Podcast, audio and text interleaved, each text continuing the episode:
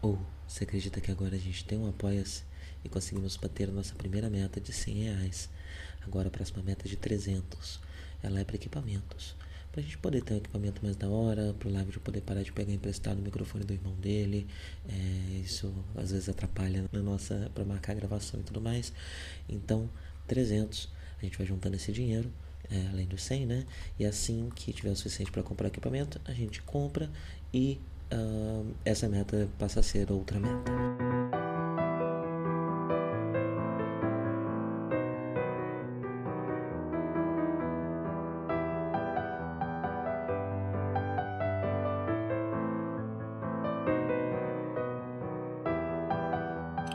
Bom dia a todos! Sejam bem-vindos a mais um Café com Gundam. Estou tomando meu já habitual mate. Hoje, num dia de chuva, estamos... na verdade, quando eu cheguei, já tive um pouco de contato com as chuvas aqui de Buenos Aires. Porque, enfim, né, cheguei no verão, então ainda tinha. Mas agora, na primavera, tá tendo longos períodos de chuva, né? E esses períodos de chuva são normalmente não tanto sobre chuva e muito mais sobre vento. Venta demais aqui, uns vendavais, enfim. A chuva mesmo vai e volta, né? Às vezes vem forte, mas não costuma durar muito e tal. Mas o dia inteiro passa muito nublado e ventando horrores. Então, tô aqui aprendendo um pouco mais sobre o clima boinarense. Mas sem mais small talk de tempo, de clima, porque o episódio de hoje é mais um daqueles bem gordinhos, né? Zeta Gundam, muita informação para o episódio, e aí não sobra muito tempo para a gente trocar uma ideia mais tranquila, mais suave, né? Acaba tendo que ir direto ao assunto. Então vamos falar do 13º episódio de Mobile Suit Zeta Gundam, que eu tive muita dificuldade de traduzir o nome, porque o nome é só, em inglês é Shuttle Launch, e aí eu fiquei muita dificuldade como traduzir, porque fica muito burocrático, né? Shuttle não tem uma palavra tão pequena, normalmente é traduzido como ônibus espacial ou algo do tipo. Eu preferi chamar de foguete, para manter a contração, né? Para ser ainda um título curto, mas lançamento do ônibus espacial ia ficar muito burocrático, né? Ia perder essa dinamicidade do título. Mas enfim, o episódio já abre com a gente sendo finalmente apresentado, mesmo que brevemente, né, ao verdadeiro líder dos Titãs, né? Até agora a gente viu tudo muito sendo liderado pelo rapazinho que acabou, Basquion. Então a gente não conhecia o verdadeiro líder, né? A gente sabia que existia alguém por trás do Basquion, mas a gente não sabia quem era. Nesse episódio conhecemos o senhor Jamitov Hymem, líder dos Titãs, que tem esse nome sempre muito comentado, né? Ele tem Hymem no nome, né? E um anime que já tem alguém que tem vagina no nome, né? Então essa questão da... Falando até, todo mundo fala isso num tom de piada e tal, né? Mas o Tomino gosta de pegar nomes esquisitos para os seus personagens, né? Isso é algo que ele gosta. Ele gosta que seus personagens tenham nomes únicos, tenham nomes que não se repitam em outros lugares, né? Isso a gente já sabe. E em Zeta Gundam isso está ainda mais carregado do que no Gundam clássico, né? Enfim, daqui a pouco a gente vai ter uma personagem chamada Mouar Pharaoh, né? Então são nomes bastante fantasiosos, né? Bem cheios enfim, né? Muito coloridos. E esses nomes coloridos, eles provavelmente são escolhidos com um propósito, né? E a gente tá desde o começo de Zeta Gundam conversando sobre como é uma série que conversa muito sobre questões de gênero, trabalha muito com questões de gênero, e aí a gente tem dois personagens que tem Hymem e vagina, né, nos seus sobrenomes. Porém, eu tenho uma certa dificuldade de conseguir fazer uma leitura que vá muito além disso, porque... pela posição desses personagens, né? A gente tá falando de dois homens, a gente tá falando de um deles que é o líder dessa facção fascista que até agora tem sido muito ligada ao masculino. O outro é o 4, que também é um dos líderes da ELG, que também é uma instituição muito masculina. enfim, né, são indivíduos em posição de poder dentro de instituições que até agora estão sendo trabalhadas de uma forma muito masculina. Então, por enquanto, eu não consigo fazer uma leitura que vá muito além disso. Mas eu acho que acaba sendo interessante isso, né? Acaba sendo um elemento a mais para a gente tentar decifrar aqui nessas mensagens de Zeta Gundam que vão além, né? Especialmente no trato da questão de gênero, que é impossível de ignorar. Inclusive, tem uma diferença entre esse Café com Gundam e o anterior. Entre esses dois, eu assisti tudo. Eu vi Zeta Gundam até o final. Basicamente, maratonei a série, né? E é impossível negar.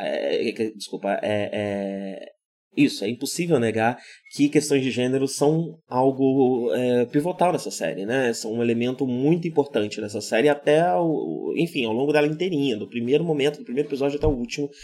Esses elementos estão lá, estão sempre retornando e estão querendo dizer algo.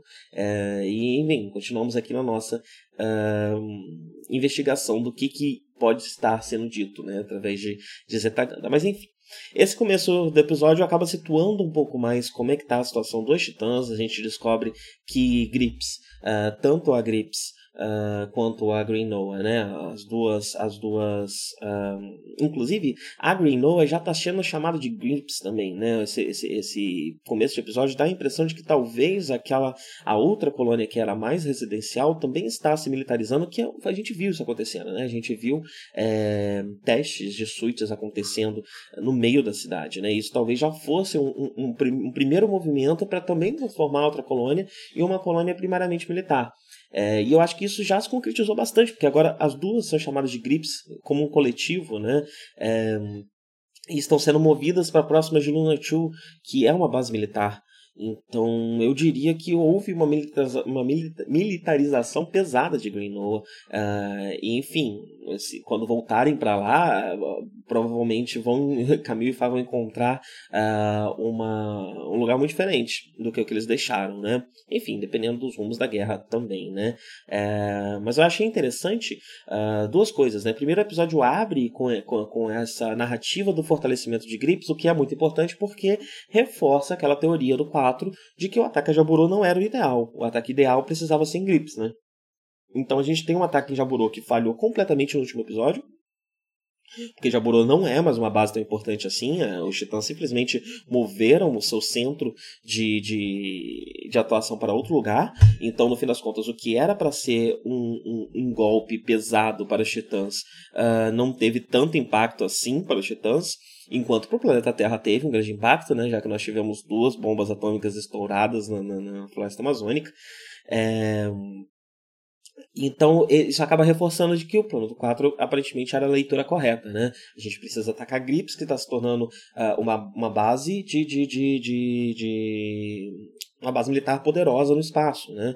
E por mais que a base principal dos titãs fiquem na Terra, e isso seria um golpe muito maior do que atacar Jaburo, né? Então, esse fortalecimento de Gryps acaba reforçando a leitura do 4, né? E de como ela estava correta. E a segunda coisa é que esse tema, na verdade é um tema que já está desde o primeiro episódio, que ainda não tinha me passado, né? Mas a gente tem um tema forte de militarização de Side 7, né? E Side 7 é uma colônia que a gente já conhece. A gente conhecia ela do Amuro, a gente conhece ela do começo do Gundam clássico. E esse processo de militarização de uma colônia que era primariamente residencial, né? E que já vinha passando por um processo, na verdade, desde o primeiro Gundam, porque as bases de desenvolvimento do Gundam, os institutos de pesquisa começaram já a ser colocados ali naquela colônia, né? Então ele já estava deixando de ser, ela já estava aos poucos deixando de ser uma colônia primariamente residencial, e agora ela deixa de ser também não só uma colônia residencial com institutos de pesquisa, mas também uma base militar, né? Ela se tornou uma base militar. E isso acaba sendo o que aconteceu com a Federação também, né? A Federação, ela foi aos poucos deixando de ser um governo, né? Que tem como sua, enfim, uma estrutura de organização, né? Uma estrutura que vai estar preocupada com sustentar o seu povo e tudo mais, e se torna uma estrutura primariamente voltada para a guerra com os titãs. Então a gente acaba tendo o Side 7 como um resuminho da federação, né? Uma menor escala do processo maior que está acontecendo com a federação, né? E mostrar agora que isso se renova, que isso se reforça, né? Com as Gryps sendo movidas para próximas de Luna Chu, acaba mostrando também esse avanço para o lado da federação. Então aqui a gente já tem um primeiro sinal de que a gente vai ver uma federação que vai cada vez mais se voltar primariamente para a guerra, né, nos próximos episódios. Bem, temos muitos reencontros. Um episódio cheio deles. A gente já tinha visto o Amuro, né, brevemente no passado. Agora a gente vê um pouco mais dele. Ele aparece uniformizado, com um uniforme que já deve estar um pouco apertado, porque esse pá é da época, né, então ele cresceu. Ele dá a gola incomoda um pouco, né? Mostrando o incômodo que pode ser, porque ele só não usa há muito tempo mesmo, ou até porque de tanto tempo que ele não usa tá ficando apertado, né? E ele encontra com a Frau e com as crianças, nunca lembro o nome delas, Let's, Katz e a menina, eu sempre esqueço o nome também. Enfim, não vou lembrar o nome das crianças agora. Mas as três crianças que ficavam na base branca, né? E que foram adotadas pela Frau e pelo Hayato, que agora estão casados. Frau atende por Frau Kobayashi, e também sabemos que Frau está grávida, né? Eu acho, não lembro agora se são 4 ou 6 meses, o episódio até fala, mas ela está grávida já no meio da sua gravidez. E basicamente eles estão se refugiando ali na casa do Amuro, né? Amuro, inclusive, vindo uniformizado, mostra, não fica muito claro de onde que ele está vindo. Eu não sei se eu perdi alguma coisa, mas talvez ele esteja vindo de algum encontro da federação, alguma coisa assim, né? E eles estão refugiados, meio que se refugiando na casa dele mesmo, né? Como velhos amigos. E aí existe, quando você vê eles conversando, você já vê essa preocupação que o Amuro tem, porque ele acredita que todo mundo que está trabalhando na casa dele está infiltrado. Principalmente esse mordomo, que a gente já vê em diversos momentos ali em volta e tal. Ele acredita que esse mordomo, ele trabalha para a federação, e tá lá como espião mesmo para vigiar o Amuro, né? Então sempre que eles vão falar de Aelg, de Karaba, é muito na encolha, lá fora, no escuro, o papelzinho escrito e tal, com muito cuidado, né? E esse primeiro episódio não deixa muito claro pra gente se essa é só uma paranoia do Amuro, ou se ele realmente está sendo perseguido, né? E como o episódio trabalha muito com os traumas que o Amuro carrega da guerra, há uma grande possibilidade aqui disso ser uma paranoia dele, né? E que ele não está realmente sendo perseguido, né? Pela vigiado tão de perto, né? Uma outra coisa que acontece é que das três crianças, o Katz acaba ganhando uma figura mais protagonista, né? A gente vai ver mais do Katz em Zeta Gundam, e desde esse episódio ele já toma a frente, de certa forma, do que está por vir, né? Então ele confronta o Amuro.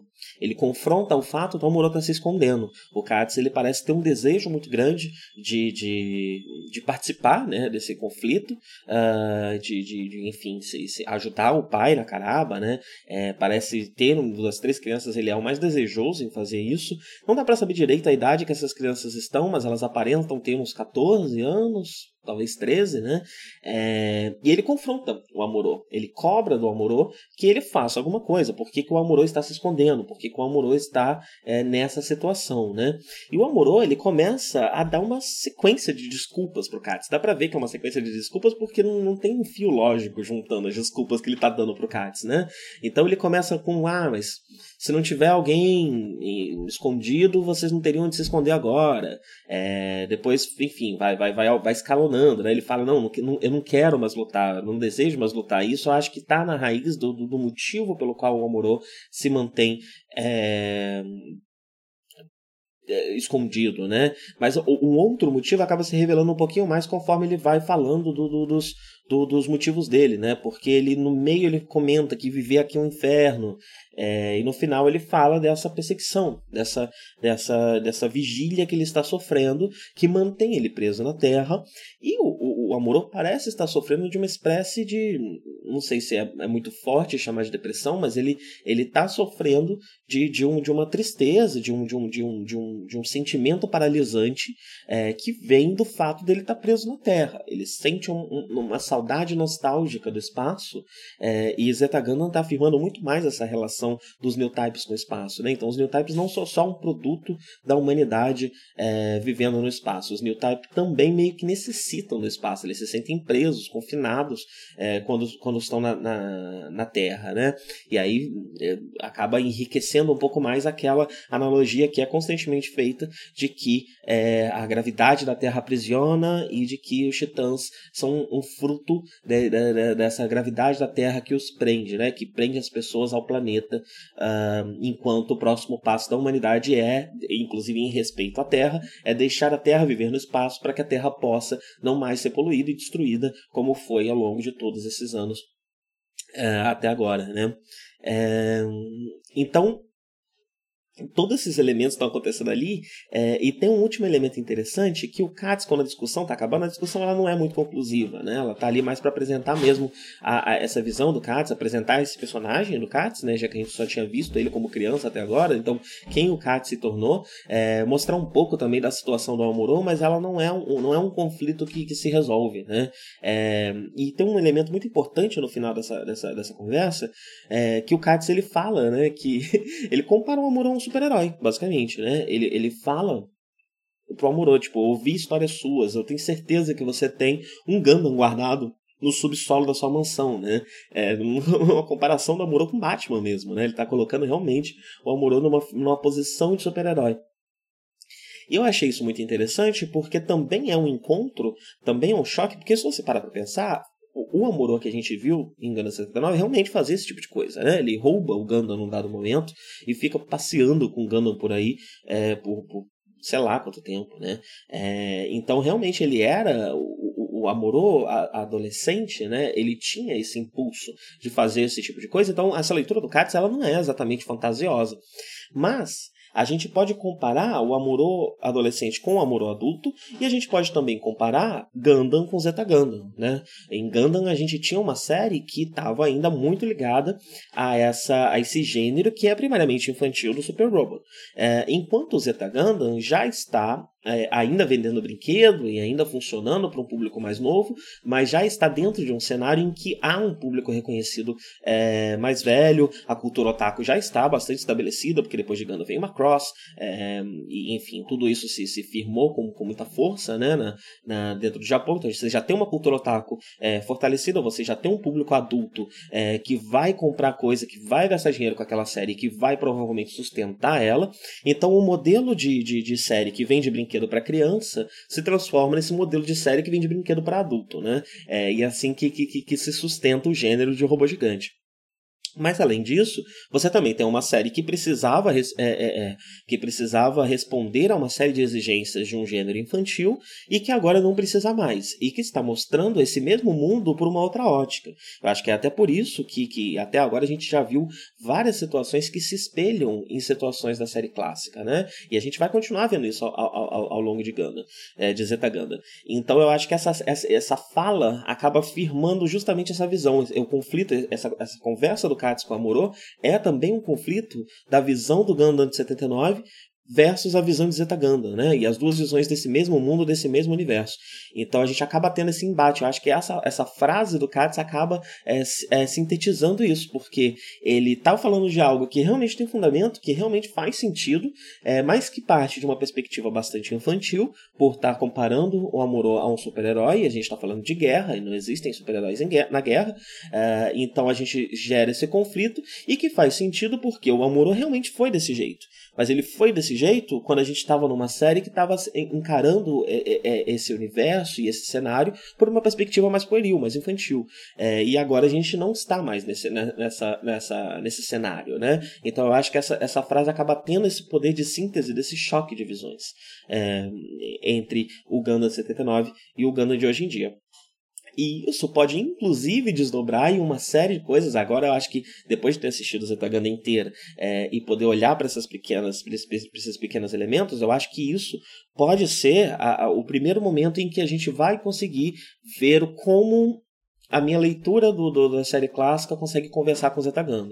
Eu não é precipitado começar a falar mais sobre isso, mas eu acho que isso pode também entrar, esse conflito de uma visão pueril para uma visão mais cínica, né? De um adulto mais cínico, e isso junta também com a depressão do Tomino e junta com uma série de outras coisas. Esse cinismo contra essa visão mais pueril pode também ser um elemento que desdobra mais daquela visão que eu tive no final da série clássica, sobre a base branca ser um símbolo de uma nova geração no Japão que bebe de uma cultura anterior ao que foi exaltado para justificar um Japão imperialista e fascista durante a Segunda Guerra Mundial. E eu acho que isso pode conversar, sim, também com essa minha leitura. Mas é cedo para falar sobre isso, eu quero assistir mais, porque eu assisti o Zeta Gundam, mas eu assisti como se assiste em binge watching, né? Eu não tô parando para assistir, fazendo anotações como eu faço aqui. Então, é aqui provavelmente que eu vou perceber mais disso. Mas é interessante já ter uma noção do cenário completo, que já me deixa identificar algumas coisas desde já, né? Bem, e aí a gente descobre que Frau e as crianças estão indo para o Japão. Já estão de ticket comprado e o plano deles é ir para o Japão, o que faz muito sentido, porque são 3 crianças e uma mulher grávida, e realmente não é uma boa ideia essa família se envolver tanto assim com a Karaba, né? Bem, depois de toda essa cena, que é uma muito carregada, né? Cada frase desse encontro de Amuro com Frau tem diversos significados, né? Tem mais coisas que eu não comentei, tipo, o reencontro de Amuro e Frau é muito emocionante, né? Eles são muito próximos, e na série, no original, no começo, eles eram uma espécie de possível casal, né? Que nunca se realiza, e quando no final da série mesmo já se realiza ela com o Kobayashi, né? Isso acaba sendo interessante porque a partir do momento que ela deixa de ser um interesse amoroso, ela deixa de estar interessada no Amuro, a amizade deles aparentemente se desenvolveu de uma forma, uma cumplicidade muito grande, né? Porque ela conhece o Amuro desde a infância, ela cuidou desse menino quando ele não sabia limpar a própria bunda por muito tempo ao longo ali da adolescência dele, né? E agora ele tem um espião para limpar a bunda dele lá na figura do mordomo. Então eles são muito próximos, eles passaram por muita coisa juntos, eles têm uma história parecida, né? Eles também são 2 jovens que pararam nessa situação de guerra e atravessaram toda a questão ali da base branca. Então há uma figura, há uma cumplicidade muito grande entre Amuro e Frau, porque eles compartilham diversos elementos, né? Essa questão da base branca pode ser compartilhada com Hayato, por exemplo, que tinha mais ou menos a mesma idade, saiu do mesmo lugar, se conhecia também, era um amigo ali do bairro, então a história deles também é parecida, mas só conhece o Amuro desde sempre a Frau, né? Então eles são como irmãos, né? E isso acaba sendo, novamente, a Zeta Gundam trabalha muito com expressão corporal, né? Consegue fazer isso com uma excelência muito grande, e eu tenho dificuldade de perceber, tanto que eu nem anotei isso, né? Mas agora, parando para pensar, realmente, né? Eles têm uma proximidade física que outros personagens nem têm tanto, né?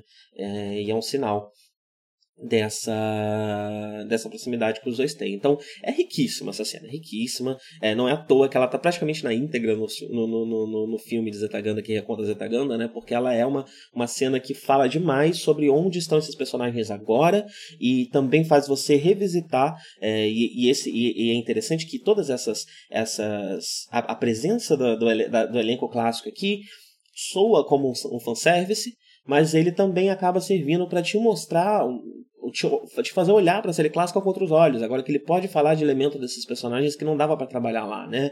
Então você também começa a entender um pouco mais, e encontra outras chaves de interpretação que não estavam tão na superfície na série clássica, dava até para perceber, mas não estavam tão na superfície, agora eles acabam sendo mais extrapolados, mais acabam sendo um pouco mais sólidos, porque eles podem assumir uma posição mais à frente da série, né? Mas vamos seguir em frente, que senão a gente não acaba nunca, né? E ainda tem tudo isso pra gente falar de outros personagens também nesse mesmo episódio, né? Então a gente corta pra Karaba, a gente entende um pouco mais de como tá a situação da guerra na Terra, né? A gente vê que a Karaba é muito pobre. A Karaba não tem nada, não tem nada. Ela não tem suíte direita, ela não tem nave direita, ela não tem piloto direito, ela não tem nada. Realmente é meia dúzia de gato pingado, sem nenhum recurso, que está lutando na Terra. O que acaba sendo muito interessante para também justificar, para somar ainda mais, né, a esse estorno de cinza que a Elg tem, né? Então, beleza. A gente viu que a Elg não é tão movida assim pelos seus ideais, né, e pela vontade de salvar a Terra, salvar a humanidade, e seus impulsos antifascistas também, né, porque ela responde a essas instituições que, enfim, são empresários e que também tem seu próprio jogo político acontecendo e que acaba usando a Elg como uma peça nesse tabuleiro, né. Porém, quando a gente vê a Karaba e a gente vê a miséria da Karaba, a gente vê que uma organização que quer de maneira militar peitar uma outra organização militar muito grande, talvez os recursos sejam necessários, né? Enfim, existem outras formas de resolver isso, mas a própria Karaba também é uma força política, né? Isso está inclusive na discussão mais pra frente, que a gente já vai falar do Hayato com o Char. Então, por exemplo, o Hayato liderar a Karaba não é só um grupo terrorista, não é um grupo antifascista, é realmente uma ação política. O Hayato vê, inclusive, a posição dele como uma posição política, tanto que ele cobra isso do Char, né? Então, assim, o que eu quero dizer é o seguinte: a Elg não conseguiria fazer o que faz dentro da sua proposta primariamente política, se não tivesse os acordos, os recursos que tem, né? E a Karaba, que tenta fazer a mesma coisa, mas não tem esses recursos financeiros por conta dessas alianças, você vê essa pobreza. Isso pode também ser um comentário sobre como a necessidade de financiamento para que você possa fazer uma ação revolucionária ou uma ação reformista que seja, né, por dentro do sistema, corrompe aquela própria ação. O sistema ele é montado de uma forma que qualquer ação dentro dele precisa responder ao próprio sistema. Então eu acho que também tem um pouco disso aqui, se você parar para prestar atenção, né? Então não há ato revolucionário na Elg, porque a Elg é primariamente uma organização política, e por ser uma organização política, precisa responder para que possa ser financiada, como a Karaba também é uma organização política que não consegue. Para ser financiada, ela precisa fechar acordos com grandes empresários, com enfim, né, representantes dessa elite da Terra que, de certa forma, eles lutam contra. E a gente vai ver mais sobre isso em breve também, ali em Hong Kong e tudo mais. Então, isso também mostra que o ideal político, o ideal de luta, começa a morrer quando ele começa a entrar dentro do sistema, né? Obviamente sou eu fazendo uma leitura anarquista de tudo que está acontecendo aqui, mas há material na obra para falar sobre isso. E não podemos ignorar que Tomino cresceu no auge do movimento estudantil no Japão, né? Ele estudou, os momentos de faculdade dele foi no auge do movimento estudantil no Japão, que era mergulhado em teoria comunista e anarquista. Então não dá pra gente ignorar esse elemento aqui, né? Mas bem, Karaba, muito pobrinha, não tem grana, não tem nada. O nome Karaba só começa a ser conhecido agora, então ela também é uma força que está começando a galgar o seu espaço, está dando os seus primeiros passos. E o que está acontecendo é que a Karaba está tentando resistir, enquanto os titãs estão tomando para eles laboratórios que são da Federação, né? Então a Karaba ela ainda é parte da Federação. Você ainda vê o Hayato com o símbolo da Federação no peito, né?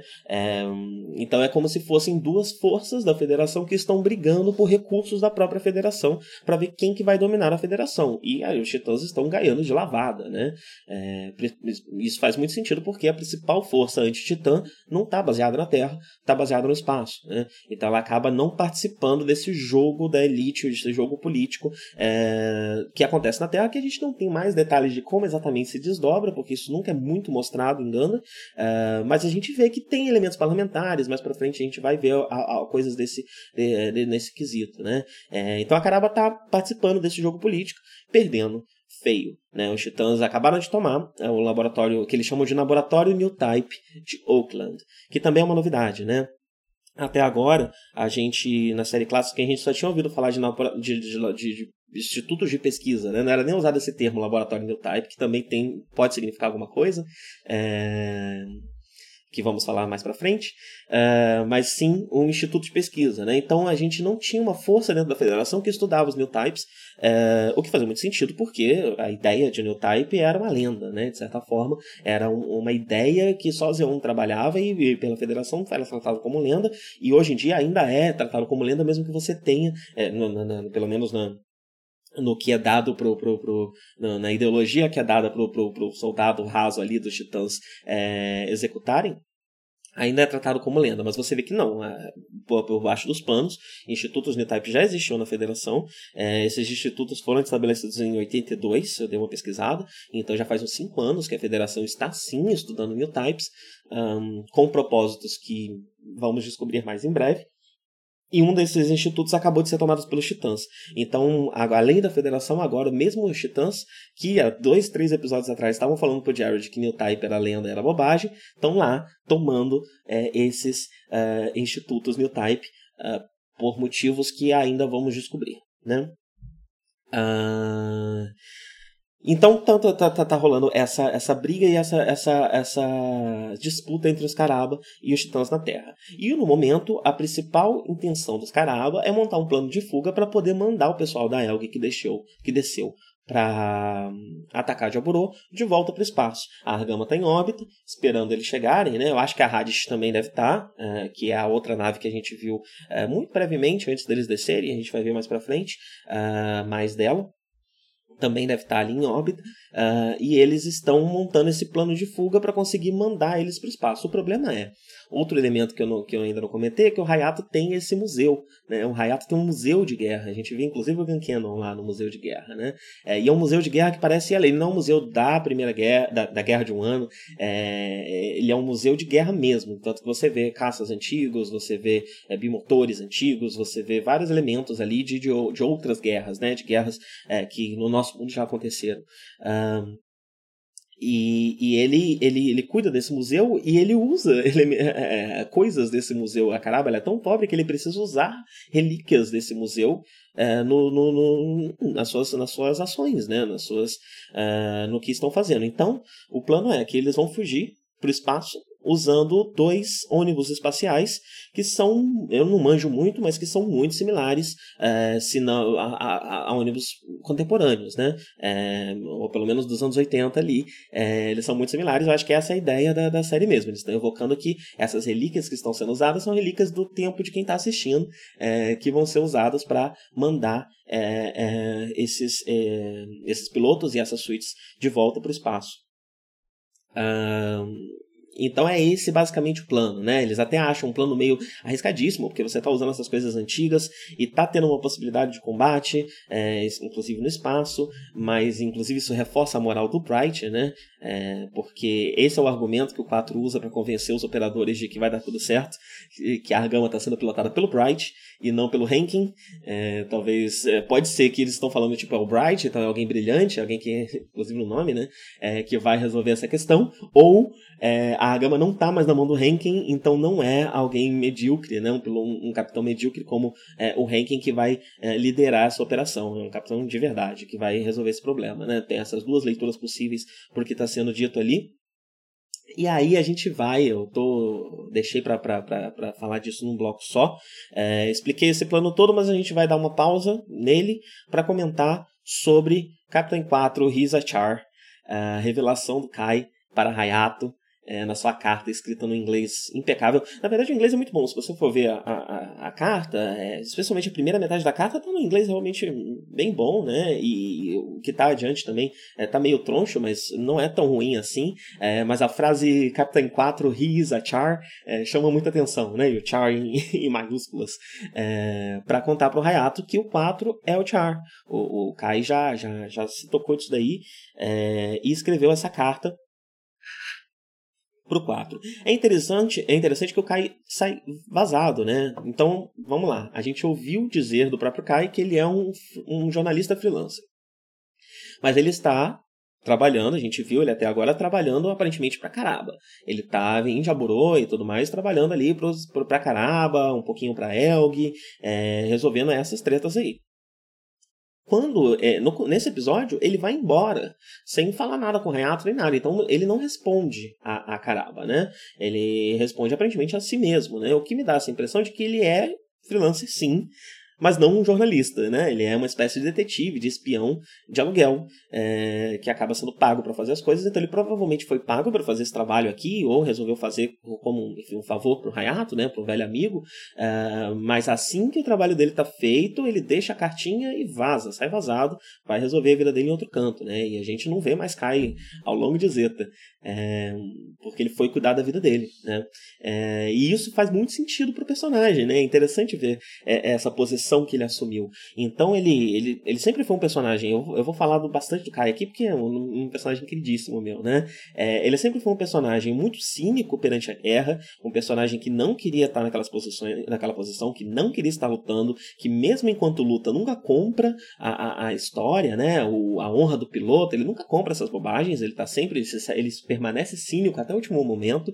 Ele tem momentos ele tem contato, é interessante que ele tenha virado um espião, porque ele tem contato com aquela espiã, né, de Zeon, e isso é um desenvolvimento grande do personagem. Você vê que ele está numa espécie de jornada de autoconhecimento. Então todos os outros acabaram conseguiram se encaixar ali na questão de pilotar, né, de ser um soldado, e quem não conseguiu surtou, e quando conseguiu resolver o surto se ajustou, enquanto ele parece ter conseguido ele chegou a uma espécie de conclusão de que ele não era o lugar dele, e ainda no final de Gundam 79 ele começa uma espécie de jornada interna de tentar se encontrar, né? E aqui a gente vê que isso se realiza. Onde ele se encontra? Ele se encontra como um agente livre que trabalha por dinheiro, que ainda está ligado à guerra, e eu acho que para quem passou pela base branca, né? E eu acho que isso faz parte, inclusive, da jornada de autoconhecimento que a gente vê ele tendo ali.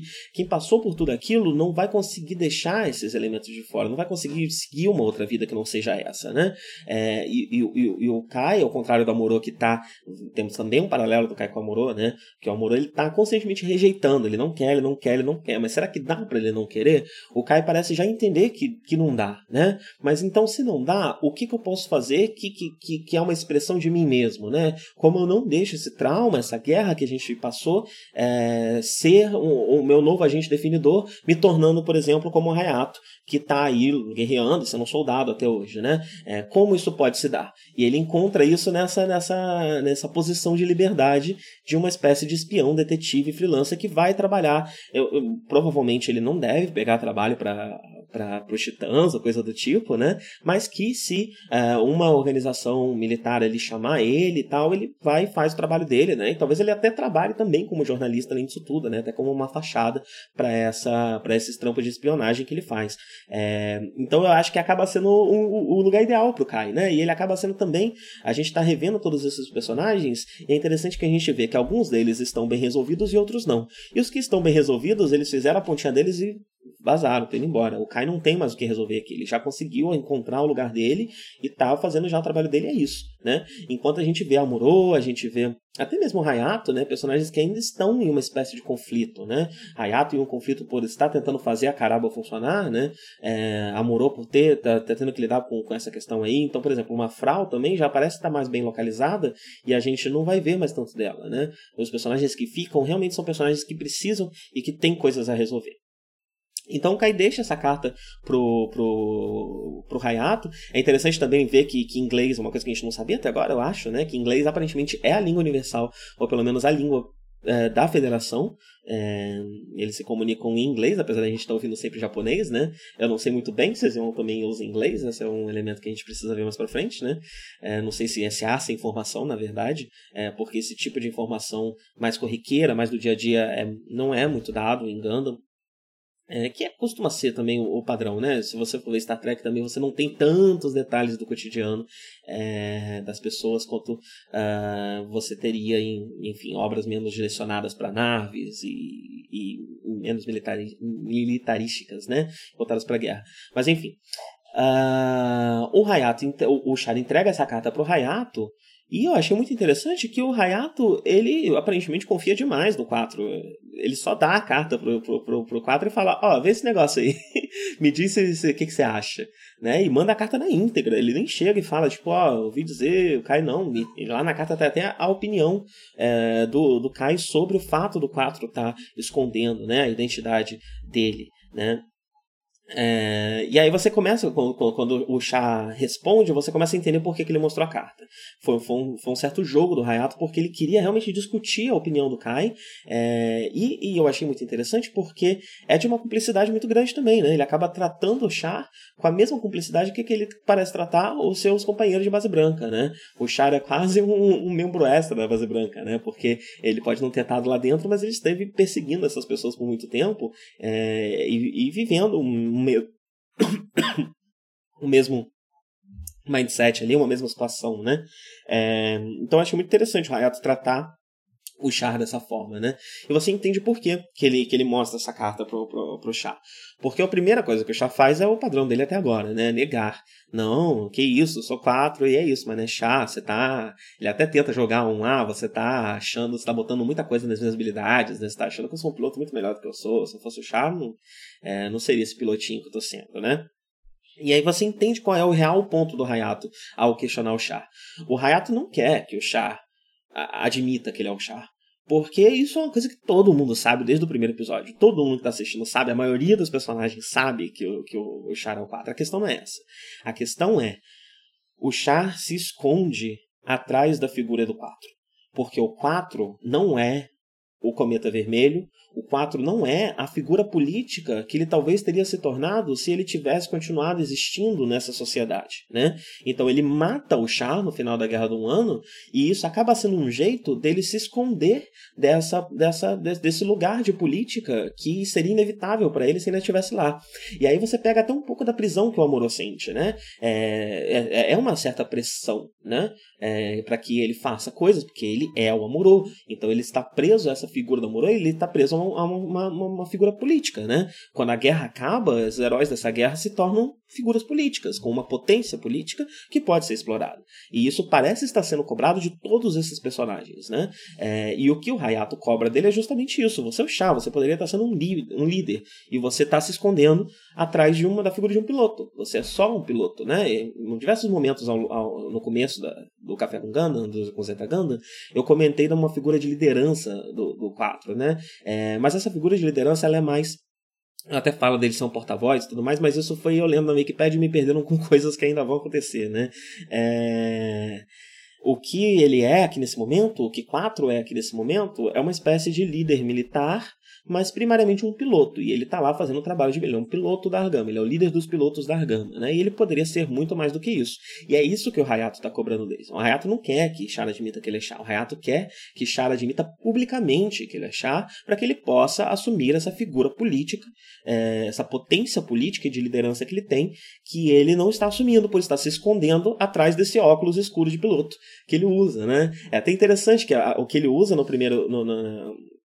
O que ele usa, o Char usa em Zeon para esconder o seu rosto, para ter o seu ar de mistério, é um capacete militar. Ele está se escondendo atrás da figura de um soldado, mas atrás de uma figura de um soldado com uma certa patente, né?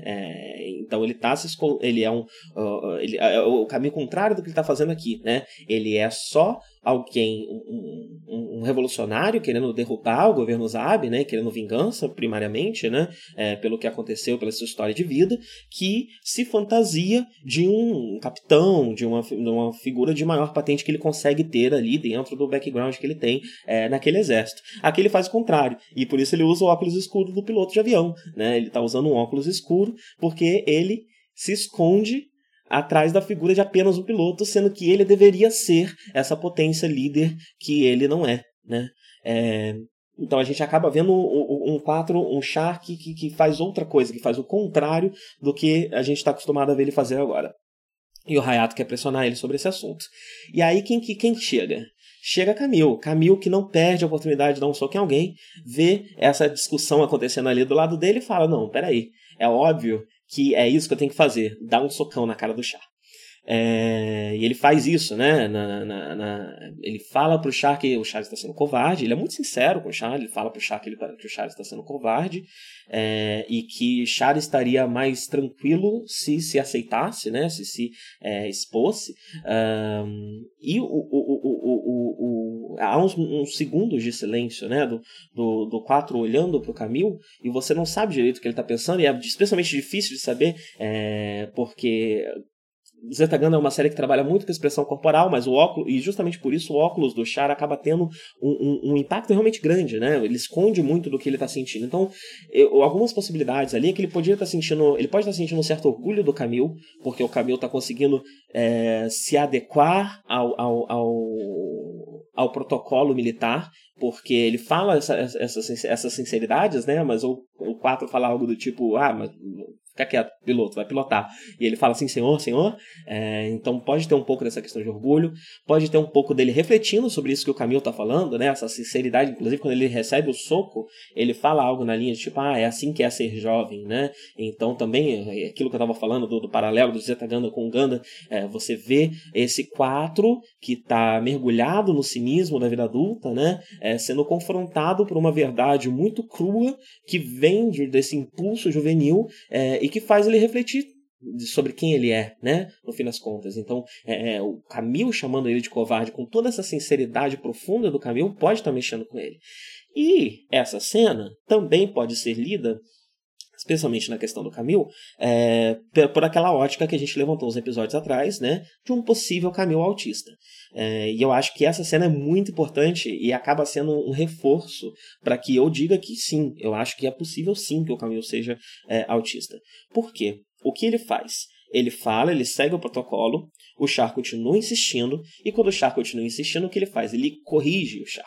Então, ele procura, dentro do conjunto de regras que lhe foi dado, de maneira verbal, precisou ser dado de maneira verbal, ele precisou, só o Wong tá socando ele não foi o suficiente, alguém precisou chegar para ele e explicar, olha, você está numa estrutura militar, isso aqui, uma estrutura militar com uma carga fascista pesada, e aqui é assim que funciona desse jeito. E a partir do momento que é explicado pro Kamille, ele fala, tá bom. E a partir daí ele tá entendendo, ele tá seguindo o protocolo.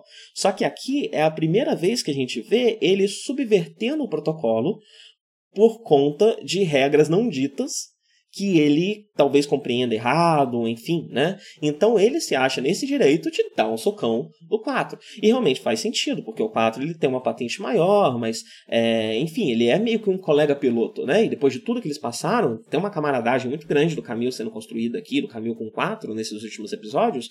Então faz muito sentido ele se sentir nesse direito, né?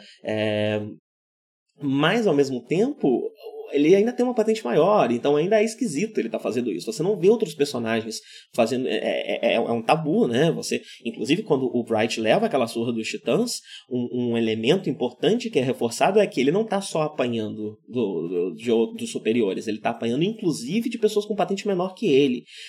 Então isso é um elemento que é um tabu ali dentro, mas é uma regra não dita que ele talvez poderia ter, provavelmente poderia ter pescado enfim, né? É uma coisa importante é você ver que Zeta Gundam pra gente tá passando meio um episódio depois do outro, mas a série ela passa por diversos meses, né? Então não dá pra saber exatamente quanto tempo já faz que o Kamille tá inserido nesse sistema, e talvez ele já devia ter percebido isso, mas você percebe que tem essa pequena falha na compreensão dele que vem nesse momento de expressão forte dele, né? Ele tá realmente nervoso ali, ele tá lidando de uma maneira esquisita com essa situação, que parece ser reforçada pelo fato do Char estar mentindo. O Char está mentindo, parece ser algo que reforça essa confusão dele, o que faz muito sentido também, né? Vamos lá, dentro do espectro autista, a questão da mentira é algo muito importante, porque o trato social e a forma como a sociedade funciona tem a mentira como um dos seus pilares. É algo importante na forma como a gente lida com os outros mentir. E, num geral, o neurotípico vai considerar essas mentiras a mentira branca, né? Nem a mentira branca, porque às vezes existem coisas muito menores do que, sei lá, perguntarem... Na minha percepção autista, desde que eu era criança, perguntarem como você está e eu ser obrigado a responder tudo bem, estou bem, é algo ruim. Porque eu estou mentindo. Às vezes eu não estou bem, mas socialmente convém usar essas palavras que avisam que eu estou bem para algo que não é avisar que eu estou bem, e sim para um reforço de comunicação, para um teste de comunicação e tudo mais. Então isso de usar palavras que tem um propósito para outro propósito, na minha percepção, e na percepção de muitos autistas com quem eu já conversei, já configura uma mentira. E isso incomoda, porque a gente depende muito, por ter uma dificuldade de ler a comunicação não verbal, e de ler nas entrelinhas e tudo mais, a comunicação verbal acaba tendo essa importância dupla, né? Porque ela acaba sendo o jeito da gente entender como o mundo funciona. E se parte da comunicação verbal não é confiável, como a gente se ajusta, né? Então a mentira é algo que incomoda demais o autista, né? Eu digo isso não só por uma experiência própria, como por trocas de experiências com outros autistas. E esse incômodo muito visceral do Kamille... O Kamille não parece nem estar percebendo exatamente toda a complexidade da conversa do Hayato com o Char, mas essa mentira já incomoda ele, parece ser algo que ele já está ali incomodando ele faz um tempo, porque todo mundo sabe que o Char é o Char, mas ninguém fala que o Char é o Char, e é o Char ou não é o Char, eu não sei, eu tenho quase certeza que eu sinto aqui, eu sou Newtype, eu percebo que mas por que ninguém fala? Vamos acabar com isso logo, né? Eu vi essa explosão do Kamille muito dessa forma. Então, enfim, eu acho que é uma cena, sim, uma cena que reforça demais a visão do Kamille autista. Voltando ao que eu já estava falando antes, né? Quando eu falei disso pela última vez, às vezes essa expressão autista vem de uma forma involuntária, vem por experiência própria de quem está ali, e como eu disse, o Tomino já em outros momentos ele já falou pejorativamente dele mesmo como autista, já levantou suspeitas, e é comum, também em troca de experiência com outros autistas, é relativamente comum você pejorativamente ou brincando você ter sido chamado ou se chamar de autista enquanto você está crescendo. Para autistas que enfim, né, que descobrem ser autistas mais na vida adulta, é comum isso acontecer. Então eu acho que, enfim, isso não está lá propositalmente, eu não acho que isso esteja lá propositalmente, mas isso pode vir sim de um lugar de experiência, tanto do Tomino quanto do resto da equipe criativa da série, porque a gente está falando de um Gundam que já existe dentro da cultura otaku, e a cultura otaku, assim como a cultura nerd, né, acaba sendo um refúgio comum de autistas, né, porque, enfim, é normal termos interesses muito fechados, e são das subculturas que trabalham demais com a questão da obsessão, né, do estudar profundamente algo, então acaba sendo um lugar onde somos bastante aceitos. Essa cultura otaku já existe, e essa equipe já é formada, em parte, por pessoas que saem dessa cultura, né, o pessoal mais jovem que está ali na animação já nasceu ali dentro desse florescer da cultura otaku dentro do Japão. Então há a possibilidade também de termos outros autistas nessa produção. Então eu acho que esses elementos autistas do Kamille, que não são muitos, até o final de Zeta Gundam devo ter só mais um ou outro, mas eu acho que essa cena pra mim é mais do que ele mesmo falando que é autista, acho que essa cena mostra muito isso, né? Ele pode vir de um lugar de experiência, né? De um lugar de experiência da produção, e não da vontade realmente de retratar um personagem autista. Digo isso baseado enfim, né? Na época que estamos, como é a medicina no Japão, no entendimento do japonês do que é o autismo, né? Eu acho que, enfim... E da forma como o Tomino fala de autismo, é um assunto recorrente que ele trata de maneira trivial, falando de outros assuntos em entrevistas, né, o Tomino. Então ele mesmo não parece ter, enfim, se identificar enquanto autista e ter um estudo profundo do autismo, né?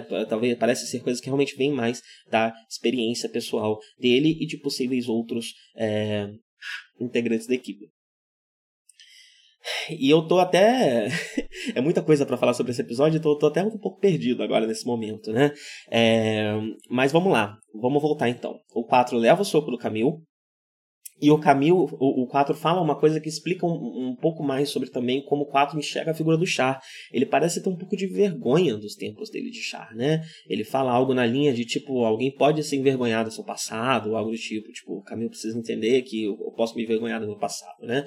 E é interessante porque é uma cena que realmente coloca Kamille e 4 no mesmo patamar, né? Não há mais aquela hierarquia, o 4 como uma figura paterna, não. Eles estão realmente se olhando. O Kamille cresceu como piloto de uma forma que ele realmente consegue olhar para o 4 como igual, né? E é uma cena que realmente coloca os dois numa situação de igual, né? O Kamille no mesmo patamar dessa figura lendária que é o Char.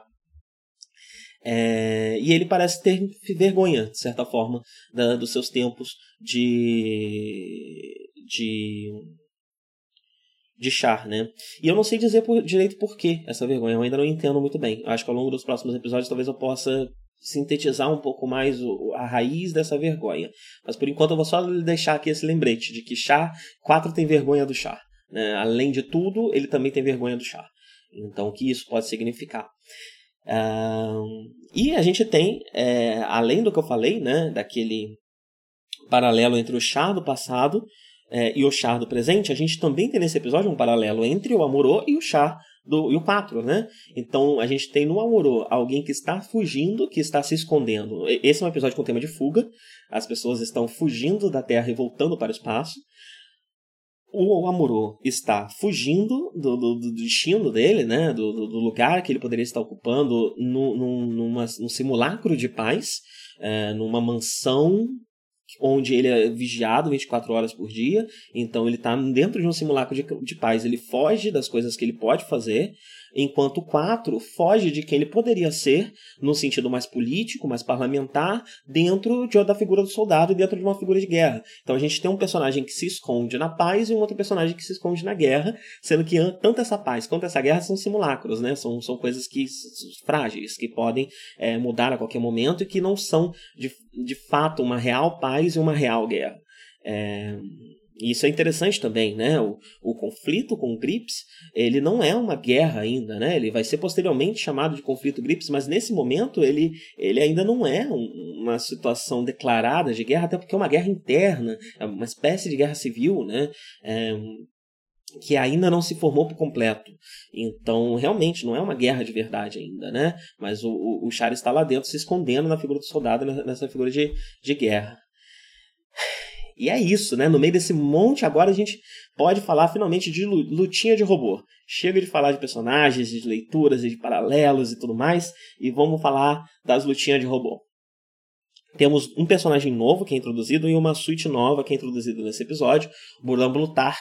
Ele é um titã, e a gente não sabe muito sobre ele. Tudo que a gente sabe sobre ele é que ele é loiro, e pessoas loiras são uma frequente muito grande, né? Tem muita gente loira em Zeta Gundam. Tava pensando sobre isso, tanto do lado da Elk quanto do lado dos titãs. Você não tinha tanta gente loira no Gundam de 79. Eu acho que isso pode significar alguma coisa, mas o meu principal palpite é que só que eu tava lendo alguns materiais sobre a produção do Gundam Classic, e existia uma exigência da produção que os personagens parecessem japoneses. E talvez por isso o Tomino não tenha conseguido colocar um range tão grande assim de nacionalidades, né, e biotipos e etnias ali naquela nave. E aí, por isso, para deixar tudo um pouco mais global, ele tá botando esse monte de gente loura. Não sei, porque não tem um monte de gente negra, né? Então, sei lá. Mas, enfim, é normal o japonês olhar pro ocidental e ver sempre o americano louro, né? O americano louro ser a representação do ocidental no geral, né? Então, talvez esse monte de gente loura tá aí pra dizer, olha, esses personagens não são japoneses, tem pouco japonês aqui. Mas é uma quantidade muito grande de gente loura, o que faz sentido também, enfim, raça ariana, a gente tá falando de uma questão... de um elemento de um governo fascista e tal, então pode também evocar esse tipo de coisa. E a outra suíte que a gente é apresentada é a Asshimar. A Asshimar, ela também é uma suíte que se transforma. Eu vou continuar chamando genericamente todas essas coisas de suítes, né? A Wikipedia chama elas de mobile weapons, armas móveis, porque elas são teoricamente suítes que conseguem se transformar em mobile armors, né?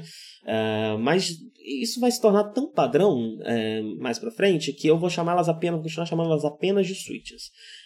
E a Asshimar é uma suíte que é um dos primeiros protótipos dessas suítes que se transformam, já é o segundo que a gente vê na série, né? A gente viu acho que é Messala o nome, a suíte do Scirocco, e a Asshimar é a segunda que a gente vê.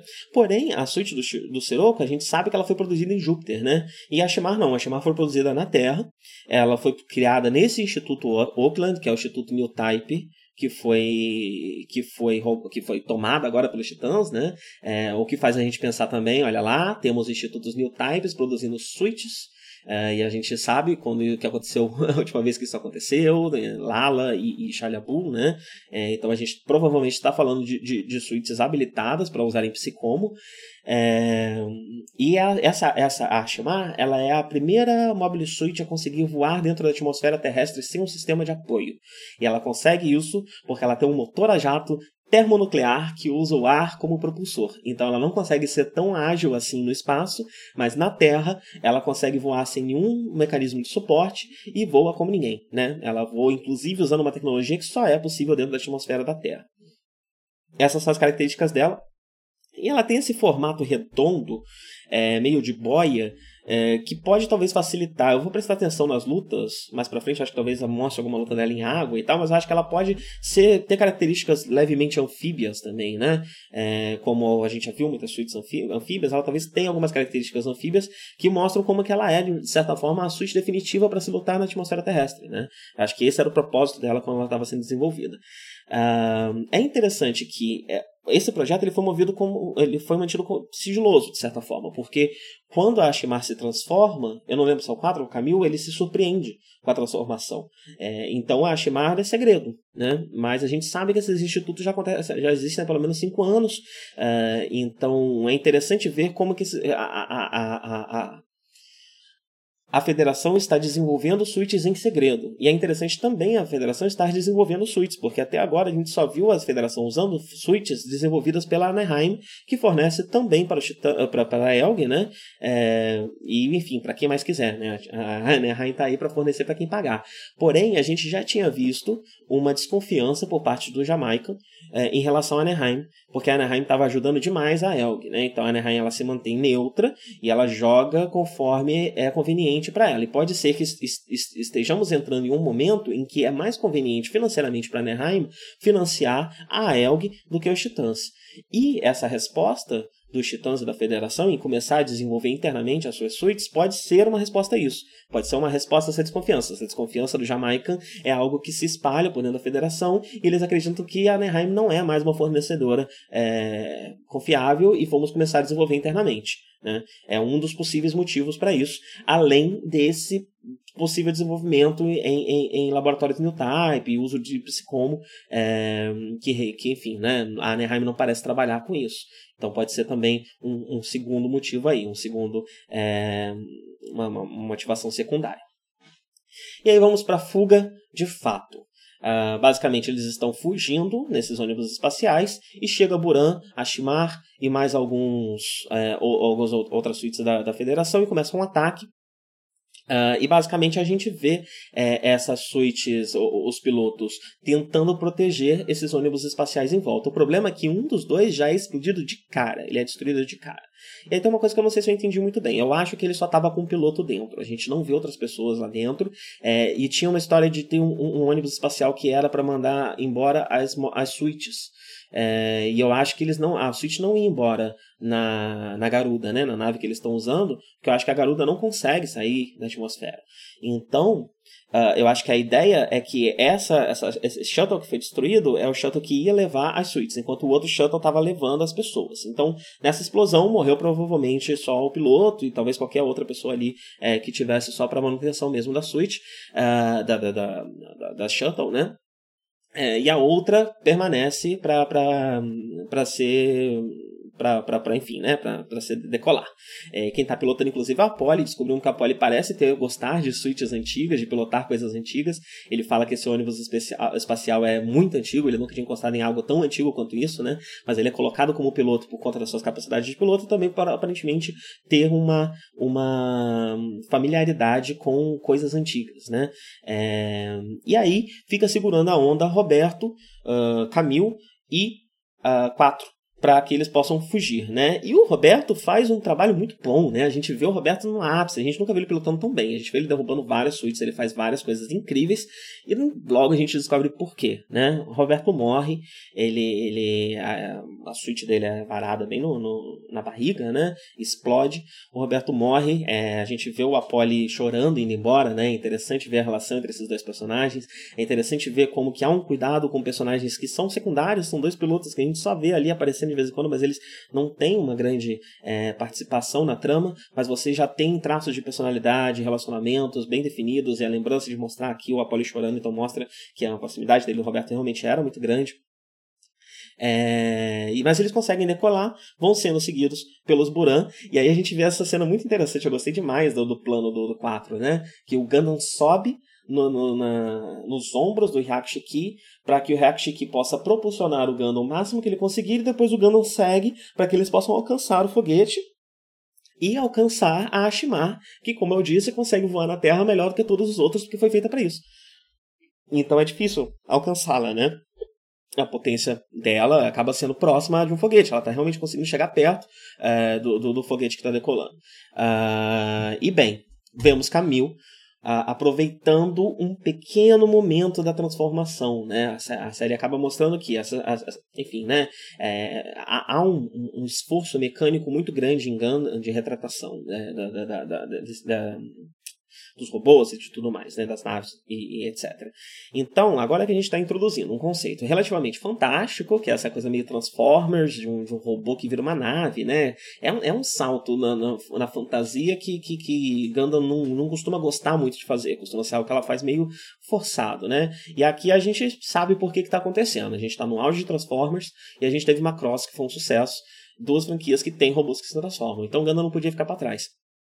Mas a série toma esse cuidado de mostrar que, olha, mesmo se rolasse isso daqui, primeiro a gente vai mostrar uma cena de transformação em câmera lenta, e a gente vai aproveitar essa cena de transformação em câmera lenta para você ver os detalhes mecânicos da transformação, também para mostrar que uma tecnologia como essa teria um problema muito grande, que é, durante a transformação, pontos fracos são expostos. E aí o Kamille aproveita exatamente esse momento para conseguir danificar a Asshimar, né, e a Asshimar ir embora. Então tem toda uma cena, todo um cuidado que acaba funcionando muito como cena de ação e que ao mesmo tempo também existe para responder, né, para seguir essa proposta realista que Gundam sempre teve dentro de um elemento fantástico que eles são forçados a colocar por questões mercadológicas, né, aqui nesse caso. E ele acaba se aproveitando disso. Conseguem ir embora as pessoas, mas as suítes acabam ficando, porque o outro ônibus espacial foi explodido, né? E acabam ficando também, consequentemente, os pilotos. Então o 4 fica, Kamille fica, vamos ter um pouco mais deles na Terra, enquanto vão embora todo o resto das pessoas, inclusive Recoa, Apolly, foi todo mundo para o espaço. Então agora a gente vai ter um elenco reduzido, né, dos que a gente está acostumado, e vamos poder explorar um pouco mais da Terra, conhecer novos personagens e trabalhar meio que por enquanto só com 4, Kamille e com o elenco da série clássica, né, na série de 79. O Buran, esse lançamento foi feito num aeroporto Kennedy. Estamos nos Estados Unidos, né, inclusive, isso é um assunto, né, porque o Hayato fala num dado momento que eles estão pensando em ir para a Europa, e parece ser isso que os titãs estão tentando evitar, né, porque o Buran toma o espaçoporto, ele toma a nave Sudori, que é a outra garuda que tinha sido usada para fugir de Jaburo, né? Então agora a gente vê inclusive duas garudas, tem uma verde e uma vermelha, pra gente não confundir. A Sudori verde vai tá do lado dos titãs, e a Ondunla vermelha tá do lado da Karaba, tá junto com a Karaba, e parece ser a intenção dos titãs não deixar Karaba conseguir expandir, fugir, né, para a Europa e sair da América, né? Ele fala que a ideia é não deixar eles fugirem, e vamos ver um tanto dessa perseguição nos próximos episódios. Kamille está bastante sentido com a morte do Roberto, tenta questionar 4, conversar com 4 sobre o assunto, e o 4 é extremamente frio com ele, né? Ele fala, olha, não tem tempo para sentimento, vamos continuar lutando, é isso que a gente tem que fazer. Então ele se esconde atrás do óculos de piloto, né? Ele se esconde atrás da figura militar. Vamos ver mais disso também nos próximos episódios. E eu acho que é isso, né? Agora eles vão para Hickory, que é uma outra base ainda nos Estados Unidos, numa tentativa de mandar as suítes e o 4 e o Kamille de volta para o espaço, né? E a gente termina com o Kamille reforçando um cansaço de guerra, né? A gente já viu o Kamille em diversos momentos se cansando, mas ao contrário do Amuro, que tinha grandes explosões, né, com os conflitos dele com a guerra, o Kamille, ele parece estar se cansando aos poucos, né? Ele está sempre se extenuando, forçando ali o máximo que ele consegue esticar, mas a guerra é sempre algo que cansa ele, né? Porque é irracional, porque funciona mais ou menos do mesmo jeito da forma como ele encarou a mentira do Char, né? Algo que não faz sentido, mas que infelizmente é necessária para a sobrevivência dele, inclusive, na situação em que ele se encontra, né? Ele é um órfão de uma nave militar, com capacidades maravilhosas de piloto, sendo forçado a pilotar. Então, por mais que a gente comece a ver um Kamille que está se encaixando na figura de piloto, ele vai estar sempre constantemente se cansando e se extenuando pela situação de guerra, porque no fim das contas ele não queria estar lá. É uma questão de sobrevivência ele estar lá.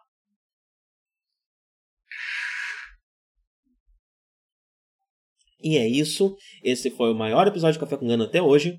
Mas deu para ver que era muita coisa para falar, uma cena só tinha desdobramento de 3, 4, 5 coisas diferentes que conversam lá com a série 79, então é muita informação, não tinha como ser menor, mas é isso, terminei aqui, meu mate que já tá até frio, vou dar uma requentada na água para acabar de tomar depois da gravação, tenham todos um bom dia e até a próxima.